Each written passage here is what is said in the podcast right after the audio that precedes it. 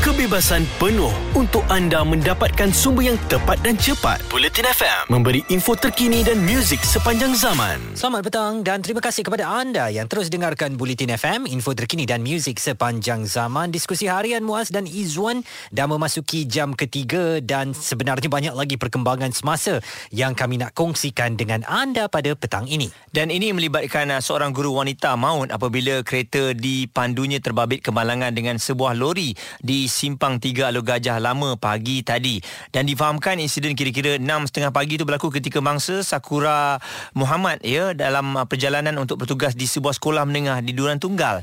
Dan Ketua Jabatan Siasatan dan Penguatkuasaan Trafik Melaka Superintendent Hassan Basri Yahya berkata mangsa yang cedera di bahagian kepala kemudian disahkan meninggal dunia di lokasi naas. Ketika kejadian beliau berkata lori dipandu lelaki berusia 43 tahun dalam perjalanan dari arah Kerubung ke Nyalas Jasin manakala mangsa dari Taman Nuri ke Durian Tunggal dan berdasarkan hasil siasatan awal polis, kemalangan dipercayai berlaku apabila kereta dipandu mangsa dari arah simpang cuba membelok ke kanan. Lori tanpa muatan itu yang kebetulan melalui lokasi kejadian dipercayai tidak sempat mengelak lalu merempuh bahagian kanan kenderaan mangsa dan susulan rempuhan itu beliau berkata, kereta mangsa terseret sejauh lebih 6 meter dan mangsa disahkan meninggal dunia di lokasi oleh pasukan perubatan sebelum jenazahnya dihantar ke Jabatan Forensik Hospital Alur Gajah untuk bedah siasat. Dan uh, siasatan lanjut diteruskan mengikut Seksyen 411 Akta Pengurutan Jalan APJ 1987. Jadi kita harapkan anda semua kena sentiasa berhati-hati terutamanya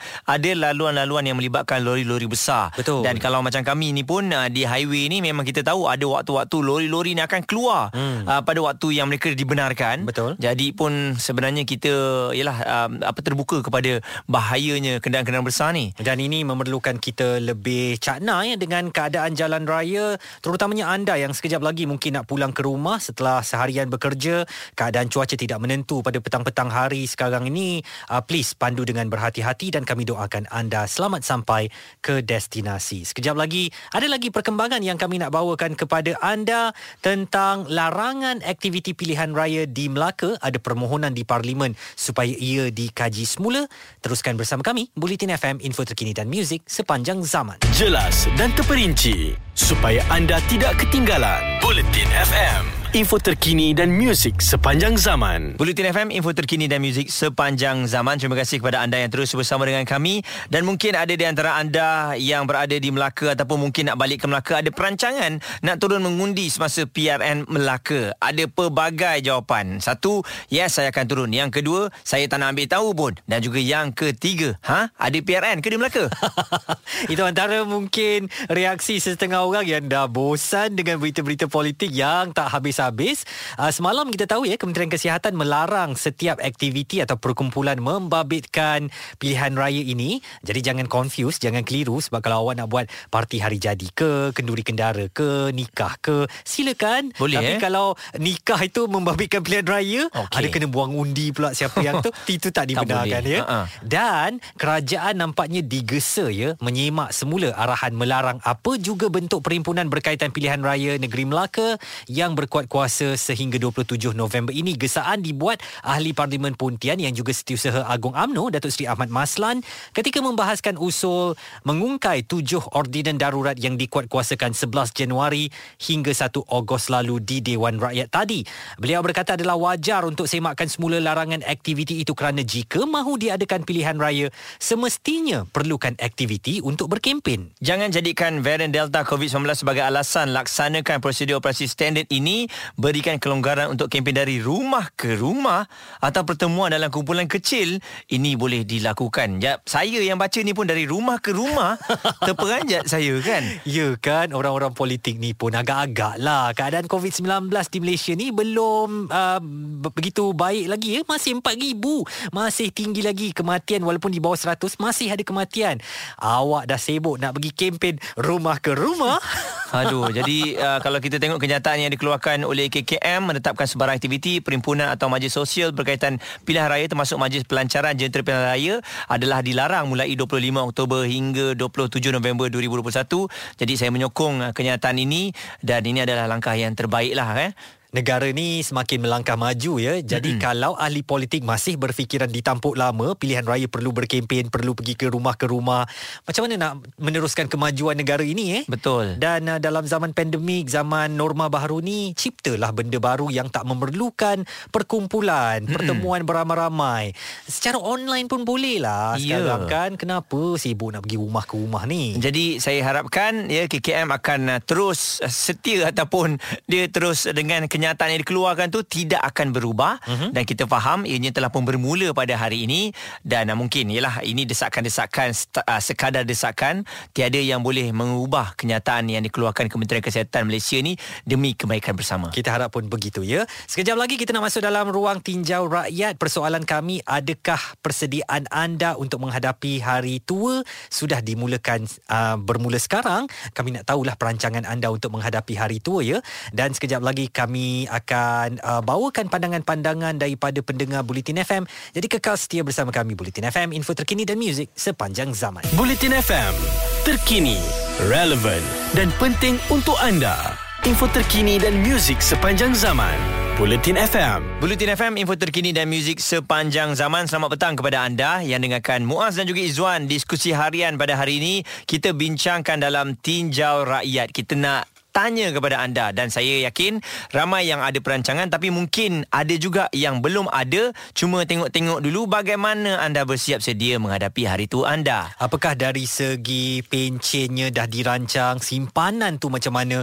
Rumah dah ada ke? Uh, rumah siap-siap eh? Kadang-kadang pada umur 30 tahun belum ada rumah lagi. Macam mana awak nak lakukan supaya pada hari tua nanti ada tempat kita nak berteduh kebajikan anak-anak? Ha, siapa nak mewarisi apa kan? Dan juga perniagaan perniagaan kita sekarang ni nak dimajukan sampai tahap macam mana supaya mungkin boleh melindungi kita pada hari tua nanti mm-hmm. kongsikan dengan kami perancangan anda untuk menghadapi hari tua dan kami bawakan topik ini kerana Malaysia dijangka menjadi negara tua lebih awal uh, iaitu dalam tahun 2030 nanti uh, kurang 10 tahun daripada sekarang dan ketika itu mungkin kalau kita tidak bersedia kita akan hidup dalam keadaan sukar sebab tak ada simpanan tak mm-hmm. ada bantuan dan kita juga selain daripada bersedia mengharapkan kerajaan lah supaya membuat satu rang undang-undang baru eh yang boleh menyokong kehidupan uh, warga emas di negara kita. Jadi apa yang kita harapkan adalah kebahagiaan apabila hari tersebut menjelma eh dan mungkin kalau ada pencen selalu orang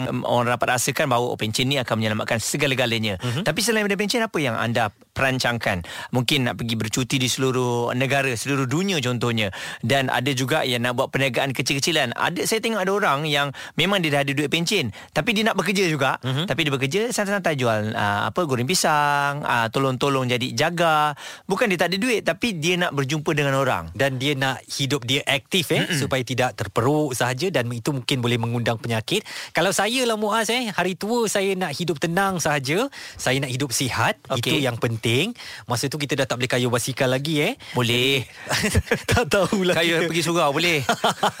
Tak tahulah kita kayu basikal ke atau kena tolak basikal waktu tu dan hati nak kena tenang lah zaman hmm. kita dah tua nanti ya tak mau lagi dibelenggu hutang betul anak-anak pun mungkin dah besar dah senang ya Mm-mm. dan bolehlah mereka jenguk-jenguk saya nanti waktu dah tua awak yeah. pula macam mana saya pun lebih kurang macam tu Izzuan cuma saya meng- menggambarkan saya ada rumah yang tak besar mm-hmm. saya ada taman untuk saya nak bercucuk tanam mm-hmm. uh, dan juga um, itulah kebahagiaannya mungkin dekat dengan hutan mm. saya lebih suka kepada hutan kan wow. uh, jadi mungkin kos dia tak besar pun. Ha, hmm. Ha jadi kita hidup happy kat situ dan tak nak menyusahkan anak-anak sebenarnya. Betul. Tapi hmm. itulah ya kalau tak nak menyusahkan anak-anak, boleh tak kita hidup bersendirian dan survive? Bahaya tu. Bahaya eh. Hmm. Takut nanti mati seorang aja yeah. ya. Uh-uh. Ha jadi itulah kami nak tahu suara hati anda juga persediaan menghadapi hari tua, apa yang mungkin boleh anda kongsikan dengan kami. Taliannya 0377225656 atau WhatsApp 0172765656. Kita bincangkan bagaimana anda bersiap sedia menghadapi hari tu anda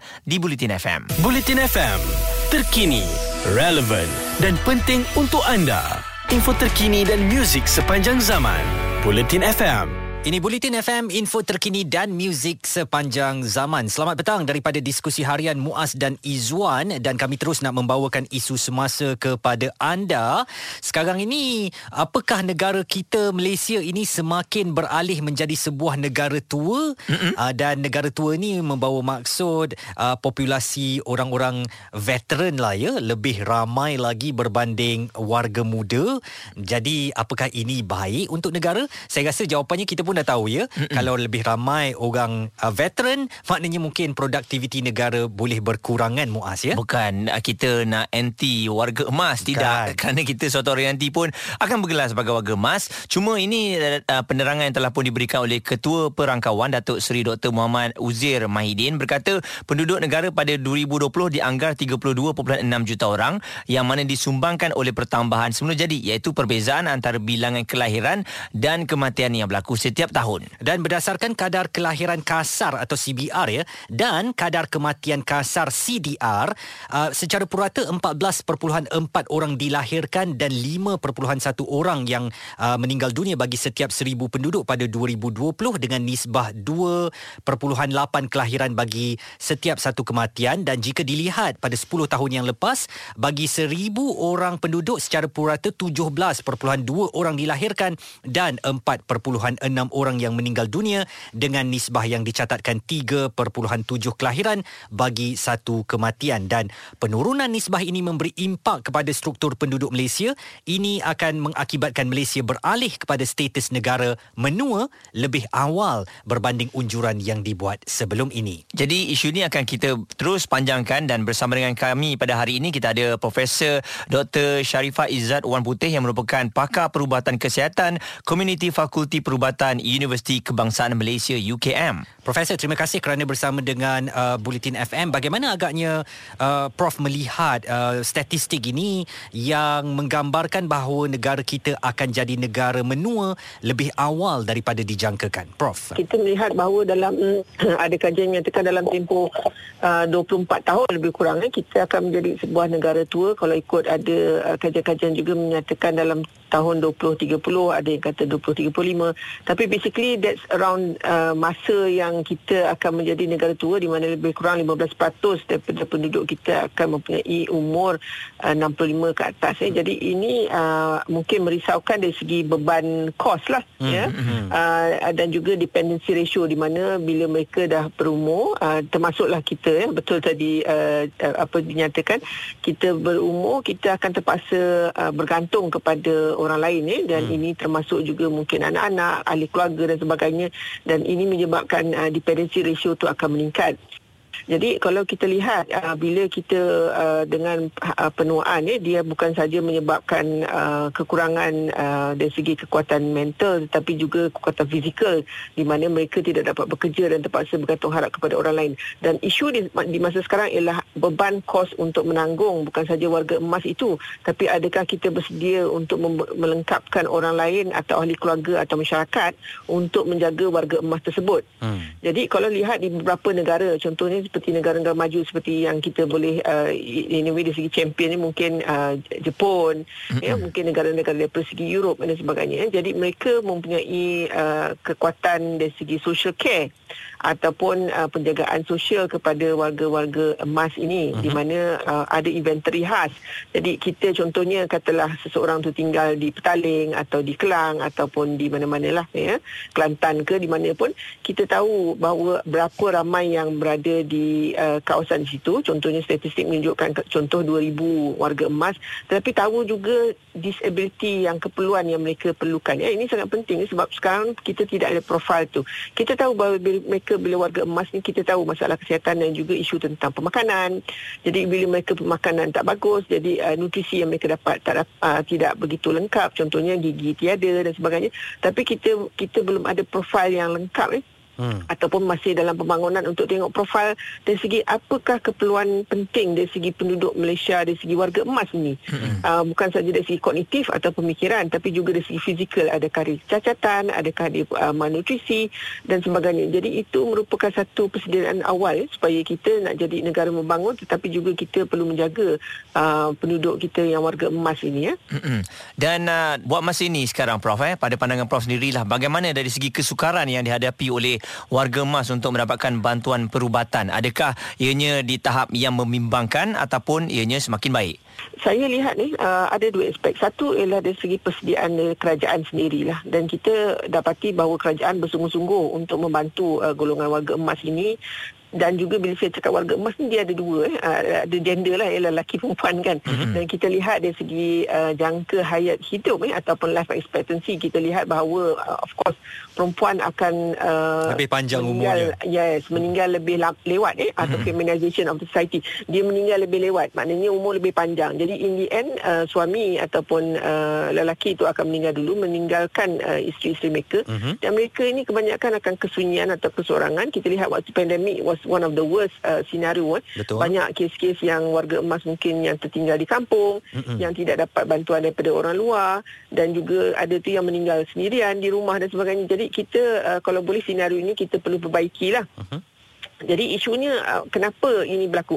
Jadi satu lagi akses dari segi bila nyatakan akses tentang kesihatan ni dia meliputi bukan saja uh, kerajaan tidak beri tetapi mereka sendiri nak keluar tu. Ha, ini aspek kedua tu tentang populasi itu sendiri. Hmm. Contohnya kalau dia warga emas macam mana dia nak keluar kalau rumah dia jauh contohnya hmm. tidak ada transport dan tidak ada orang nak bawa dia. Hmm. Juga kalau lebih teruk lagi kalau dia lebih malang kalau dia sendiri mempunyai tidak mempunyai taraf ekonomi yang baik maknanya dia tak ada duit nak upah orang hmm. untuk bawa dia pun. Hmm. Jadi itu merupakan senario jadi isu ni sekarang kalau di kawasan pekan mungkin kita tidak nampak uh, kesan ini terlalu. Tapi kita kena faham sekarang kita ada urban poor juga eh. Maknanya bukan saja dia duduk di pekan tapi mereka ni mungkin tergolong di dalam kategori B40 ataupun sekarang lepas pandemik ada yang M40 dah jadi B40 jadi isu-isu ini masih berlaku. Dia tinggal di uh, flat contohnya atau tempat yang tinggi macam mana nak turun. Hmm. uh, ini pun bukan uh, perkara yang mudah eh. Baik uh, prof sekejap lagi kita nak uh, kupas lagi tentang hal itu. Dan apakah uh, perlu ada ada satu intervensi kerajaan yang lebih serius untuk menangani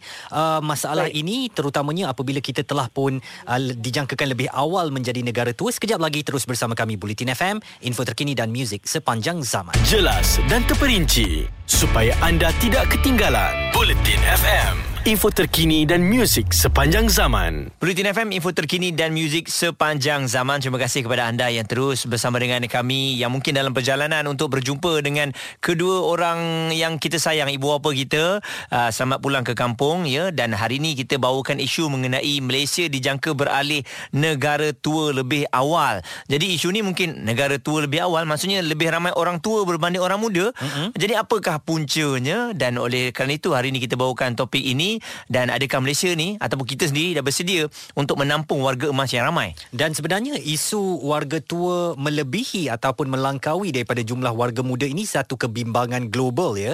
Saya fikir di Singapura dahulu pun sudah ada suatu suara tentang um, bagaimana masyarakat mereka lebih tua uh, yang menghuni pulau itu daripada masyarakat muda. Di China dengan uh, polisi atau dasar hanya satu anak dibenarkan ketika itu menyebabkan warga tua lebih ramai lagi lagi berbanding anak-anak muda. Dan nampaknya apakah kita juga akan uh, berada di atas jalan itu? Kita harapkan mungkin ini perlukan satu intervensi atau campur tangan kerajaan untuk lebih menggalakkan kempen supaya pasangan muda memiliki anak yang lebih ramai dan sebagainya. Mm-hmm. dan saya difahamkan satu rang undang-undang warga emas ya dijangka akan dibentangkan di parlimen tahun depan.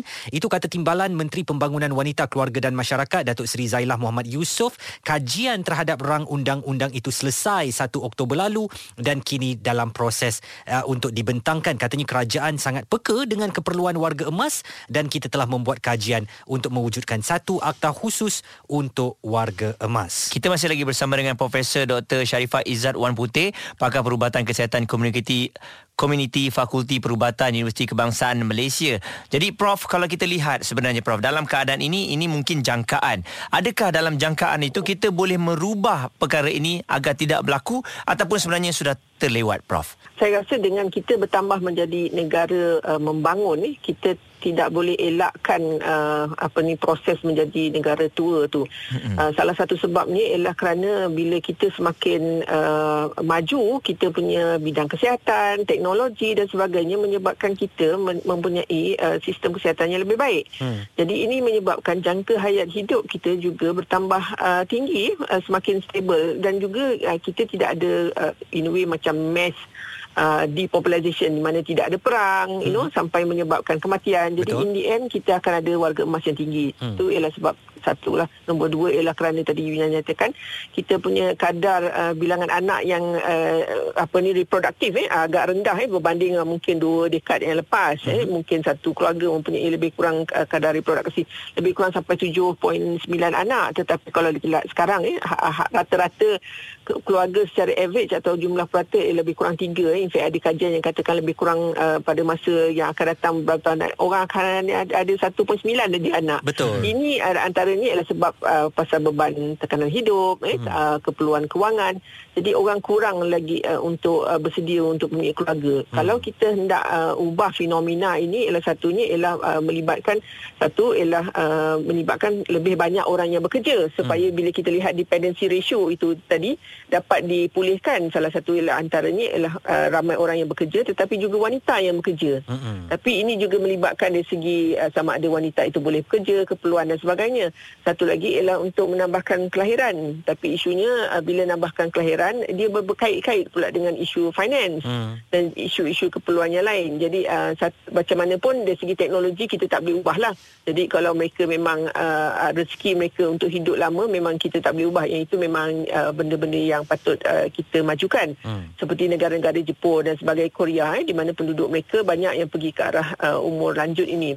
Jadi apa yang kita boleh sediakan dari segi uh, uh, kerajaan eh, ialah untuk memastikan bahawa selain daripada polisi itu dari segi bidang perubatan dan juga kesihatan eh, bagaimana kita nak memastikan bahawa kita dapat melayan ataupun melihat uh, melengkapkan dari segi sosial juga belia kita dan juga keluarga bagaimana untuk menjaga warga emas mereka. Hmm. Jadi ini polisi-polisi yang patut dibangunkan oleh kerajaan untuk melihat dan juga bagaimana uh, bantuan-bantuan sosial dapat dibantu. Uh, sudah ada actually sebenarnya kita dah ada seperti like Peka B40, My Salam dan juga uh, bantuan-bantuan rakyat eh. dari segi kesihatan pun kita mempunyai kos uh, antara kos yang paling rendah untuk rakyat pergi ke klinik kesihatan ataupun mendapatkan bantuan. Mm-hmm. Tetapi isu dia dijangka panjang adakah ini mencukupi terutama jika uh, apa ni rakyat semakin menua.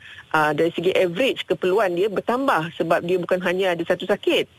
Betul. Jika kita muda ni dia mungkin habis kuat mungkin satu sakit atau dua hmm. sakit tapi bila kita pelan menua dia selalunya mempunyai banyak penyakit-penyakit lain yang berganda-ganda tiga eh. serangkai. termasuk fizikal yes hmm. uh, tiga serangkai tu hmm. fizikal mata hmm. nutrisi pergigian dan sebagainya bersebagainya kanta mata dan so on and so on. Jadi benda-benda ini menyebabkan kos yang besar. Nah bagaimana kita nak menghadapi ini? Kita belum ada sistem insurans eh, di, di Malaysia hmm. dan juga kalau kita lihat daripada negara-negara luar sistem insurans mereka kadang-kadang dia cover sampai certain age saja pun. Hmm bila sampai lepas dari certain age yang tertentu contohnya 70 tahun ke atas mereka tak cover untuk certain-certain uh, penyakit yang katastrofik atau penyakit-penyakit yang sangat berat yang menyebabkan kos yang tinggi hmm. contohnya kanser jadi ini menyebabkan beban kepada warga emas itu sendiri menjadi lebih uh, lebih uh, getir ya. kalau kita lihat ada beberapa kajian menunjukkan bahawa simpanan ya, dari segi mungkin KWSP, pension dan sebagainya masih ada golongan uh, almost 32% ya, 32.9 about 33%, 33% yang tidak mempunyai apa-apa simpanan ataupun uh, backup jika mereka telah bersara atau pencen ini eh, bila mereka warga emas. Jadi bagaimanakah nasib mereka? Nah ini ialah antara golongan-golongan yang patut dilindungi. Jadi isunya sekarang bagaimana kita hendak membantu golongan-golongan tersebut. Kupasan yang mendalam dan menyeluruh daripada Profesor Dr. Sharifah Izzat Wan Putih, pakar perubatan kesihatan komuniti di Fakulti Perubatan Universiti Kebangsaan Malaysia. Jadi itu dia antara isu yang kita bawakan pada hari ini dan uh, dengan jelas kita dah faham dah mengenai Malaysia menuju ke um, negara yang lebih mentua mm-hmm. ataupun menua dengan cepat. uh, bila sebut mengenai tua ni selalunya begitu sensitif. Mm. Tapi sebenarnya isu ni harus dibincangkan adakah kita dah bersedia. Betul dan itu adalah hakikat kehidupan lah ya. Uh-huh. Kita di sini sekarang, esok kita akan menua juga muas yeah. kan. Jadi bagaimana agaknya persiapan itu untuk menjadi sebuah negara yang menua dan uh, mungkin kesedaran ini ini penting supaya pada hari tua kita nanti kita mm-hmm. dah bersedia dengan macam-macam kemungkinan ya. Okey, jangkaannya pada 2030. Mungkin lagi lama lagi mm-hmm. tetapi kalau tak dirancang pada masa sekarang mungkin ianya akan menyukarkan kita. Saya lihat pada kemudahan pengangkutan contohnya Betul. yang paling mudah. Mm-hmm. Kalau di Jepun tu memudahkan untuk semua orang. Mm-hmm. Tapi di negara kita kita fikirkan sendiri adakah mudah untuk warga emas? Betul, belum nampaknya mesra lagi atau mesra sangat kepada warga emas dan mungkin itulah uh, persediaan yang perlu ada bermula sekarang untuk kita menghadapi sebagai sebuah negara yang menua kelak. Uh, dalam tinjau rakyat petang nanti bagaimana anda bersiap sedia menghadapi hari tua anda dari segi pencen, simpanan rumah, kebajikan anak-anak dan juga perniagaan itu yang kami nak tahu daripada anda dan sekejap lagi kita nak tinjau berita politik tentang pilihan raya negeri Melaka terus bersama kami Bulletin FM info terkini dan muzik sepanjang zaman. Kebebasan penuh untuk anda mendapatkan sumber yang tepat dan cepat. Bulletin FM memberi info terkini dan muzik sepanjang zaman.